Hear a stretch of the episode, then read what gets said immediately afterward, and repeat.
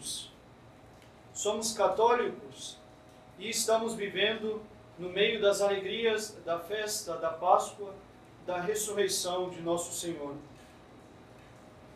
Durante esta sacrosanto festa, festa da Páscoa, da oitava da Páscoa, assistimos uma cena bizarra e muito distante da nossa fé católica aqui em nossa terra de Santa Cruz, no Brasil.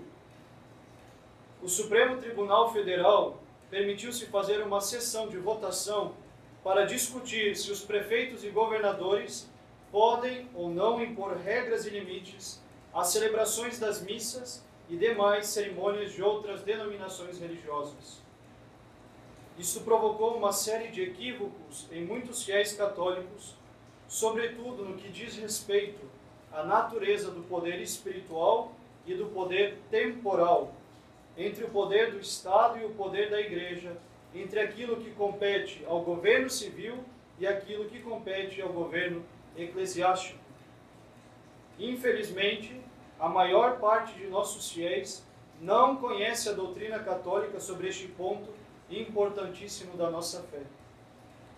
E foi por isso que resolvi fazer este sermão, uma vez considerada a confusão geral de nossos fiéis no que diz respeito a este assunto e à questão da aplicação dos princípios da liberdade religiosa e da tolerância das profissões de fé que não sejam a fé católica. Primeiramente, lembramos que assim como o Estado, a Igreja é uma sociedade perfeita, instituída por Deus e que possui, por isso, plena autonomia em relação à promulgação e fiscalização das leis instituídas por ela. Como bons católicos que somos, reconhecemos e respeitamos os chefes de nações e estados que governam segundo as leis justas de um país. Engana-se quem pensa que isso não tem nada a ver com o evangelho de hoje ou com a nossa fé. Justamente no evangelho de hoje, São João nos fala da fé e da importância de ter a fé para receber a vida eterna, vida que nos foi dada pelo Senhor na cruz e na ressurreição. Acreditar que a igreja é uma sociedade perfeita, instituída e protegida por Deus, é uma questão de fé. E um católico, quando adere a isto, não pode professar o contrário da fé que recebeu. E nossa fé, porque revelada por Deus em Jesus Cristo, nos faz acreditar que a igreja é a sociedade que Deus fundou para perpetuar nos séculos a aplicação da eficácia da nossa redenção. É sociedade perfeita, possuindo governo próprio, leis próprias e atuação autônoma na história para poder cumprir a sua missão legada por Deus, que é salvar as almas. O evangelho de hoje é claríssimo. Nosso Senhor Jesus Cristo se põe no meio dos seus discípulos, sopra sobre eles e ordena que vão ao mundo perdoar os pecados em seu nome. Sopra sobre eles o Espírito Santo para que recebam o poder de perdoar os pecados. A igreja recebe do próprio Cristo ressuscitado a missão de perdoar, a missão de salvar. Portanto, a igreja necessita, porque tanto porque instituída divinamente, mas por causa da sua missão, autonomia plena, liberdade própria e plena independência nas suas ações. E pois que o poder espiritual está acima do poder temporal, ou seja, pois que o poder da igreja está acima do poder do Estado, não há sociedade neste mundo que possa julgar e decidir sobre as leis da igreja, nem obrigar esta santa instituição a adotar uma postura face às situações particulares. A igreja possui autonomia de ação. Portanto, o governo civil e temporal do Brasil não possui competência alguma para decidir se deve se aplicar à igreja restrições em suas celebrações.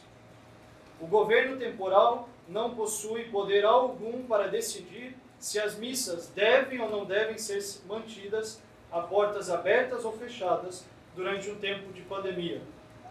O governo civil não pode decretar quantas pessoas podem ou não podem preencher o espaço sagrado de uma igreja, nem dizer de que maneira deve se distribuir os sacramentos.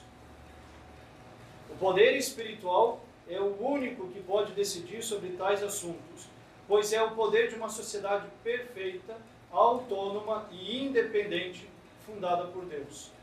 Compete ao bispo do local decidir sobre as medidas a serem tomadas em tempos de crise e confusão, naquilo que diz respeito às normas de conduta da igreja. Quantas pessoas poderão entrar numa igreja? De que maneira deverão ser realizadas as celebrações e todo tipo de restrição e norma deve ser ditado unicamente pela autoridade competente neste quesito. E a autoridade competente nisto é a autoridade eclesiástica, o bispo em sua diocese. É claro que o bispo levará em conta os conselhos, sugestões e indicações de pessoas que possuem mais competência do que ele para julgar, por exemplo, o grau de periculosidade de um vírus, o quanto tal e tal medida de segurança são necessários, dentre muitas outras coisas. Mas a definição da postura face a tal ou tal circunstância, no tocante às celebrações litúrgicas, compete exclusivamente à autoridade eclesiástica. Portanto, o Supremo Tribunal Federal não tem competência alguma para decidir se as igrejas permanecem abertas ou fechadas, com ou sem missas, e nem mesmo de decidir se os prefeitos e governadores podem legiferar sobre as medidas que a igreja deve observar em seus templos e celebrações. Não é desrespeito e desacato ao poder temporal, é apenas expressão da natureza de dois poderes. Assim como a igreja não legifera sobre as leis de trânsito, sobre as normas de eleição, de plano público de saúde, assim o Estado não legifera sobre questões que tocam a vida eclesiástica. Lembramos, entretanto, que como o poder espiritual é superior ao poder temporal, por causa da sua finalidade, que é a salvação das almas, a igreja tem como missão se intrometer também nas questões de fé e moral e guardar esta fé e esta moral dentro da sociedade civil. A igreja, em seus dois mil anos de existência, nunca se intimidou diante do poder temporal e, bem do contrário, quando foi necessário para a confirmação do poder de sua natureza para a guarda do bem comum da sociedade civil, sempre soube defender a finalidade da sua existência, como o próprio sangue, quando foi necessário. Mas não nos enganemos, meus caros, a diferença de natureza entre os dois poderes não implica em inimizade entre um e outro. A igreja não é inimiga do poder temporal, e o poder temporal de si não é inimigo da Santa Igreja. Aquele aperfeiçoa este, e ambos devem caminhar alinhados para que os homens cumpram, neste mundo e no outro, a finalidade perfeita de sua existência. Aqui entra um outro princípio importante da relação igreja e Estado, o princípio da liberdade religiosa. Por ser a única sociedade fundada por nosso Senhor Jesus Cristo e por ser a guardiã do depósito da fé e da revelação, a Igreja Católica, mãe e mestra da verdade, é a única que possui verdadeiro e pleno direito de ver sua liberdade respeitada. As demais igrejas ditas cristãs e, sobretudo, as demais seitas e denominações religiosas, por serem as mantenedoras do erro e da discórdia, dando meios ineficazes para que o homem chegue à finalidade perfeita de sua existência, não possuem o direito à liberdade de culto e de ação. Se uma sociedade é católica, assim como era o Brasil nas épocas de seu império, então o poder temporal tem a obrigação de manter, defender e promulgar unicamente a fé católica, impedindo o avanço do erro e da discórdia por meio da proibição do culto público e do levantamento de templos das seitas e falsas religiões. Poderá ser admitido o princípio da tolerância religiosa na impossibilidade, é claro, de se agir no âmbito privado da vida de cada um.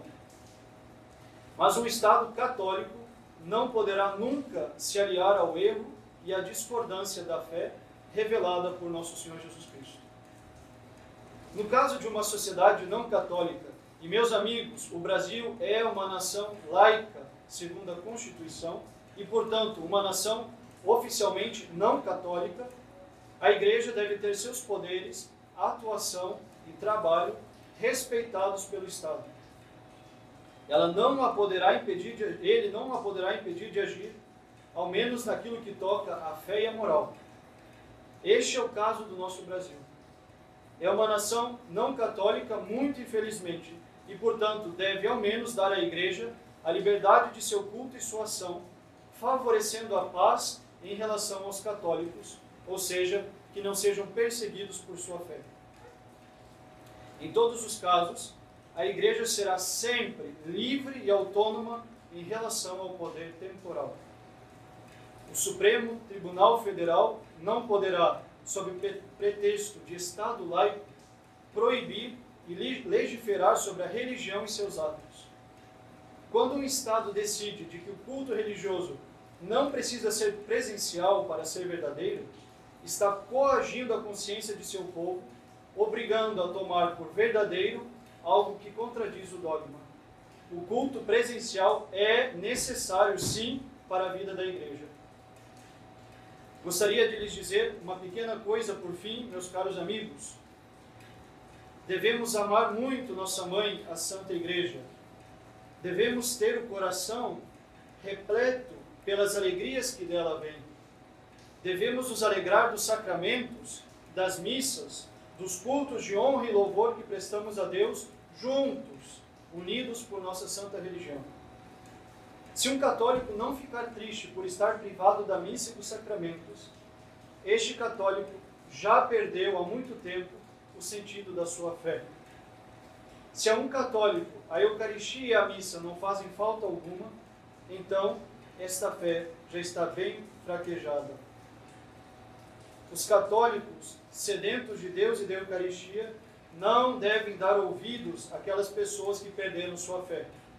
Aqueles que dizem que missa presencial e que missa online é a mesma coisa, que não precisamos dos sacramentos, que devemos fechar tudo, que ninguém precisa da missa para ir para o céu, etc.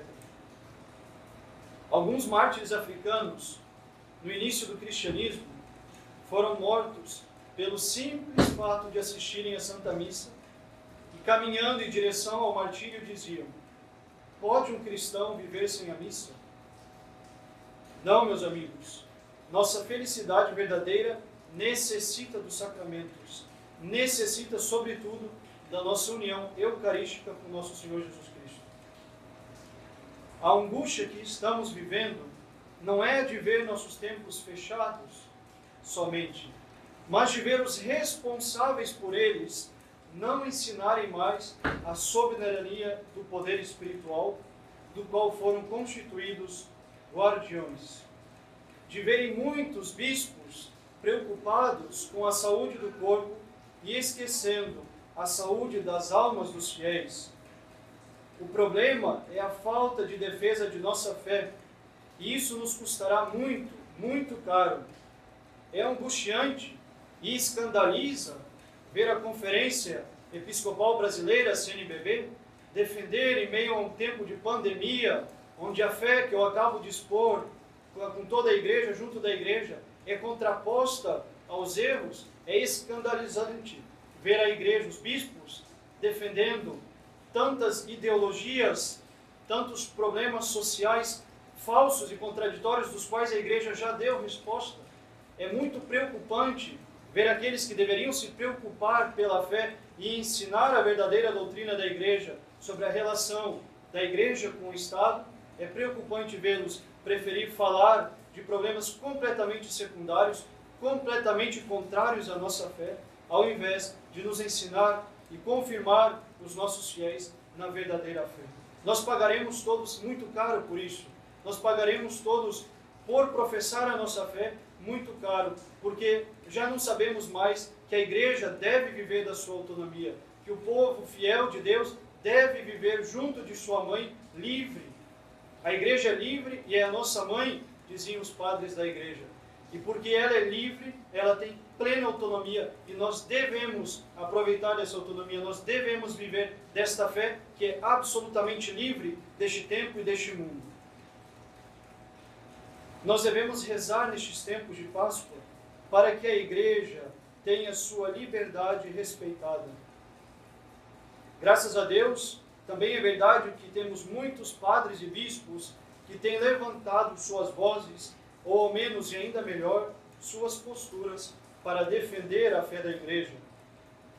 Devemos pedir ao ressuscitado que nos ensine a nos alegrarmos da alegria verdadeira, aquela que vem do alto.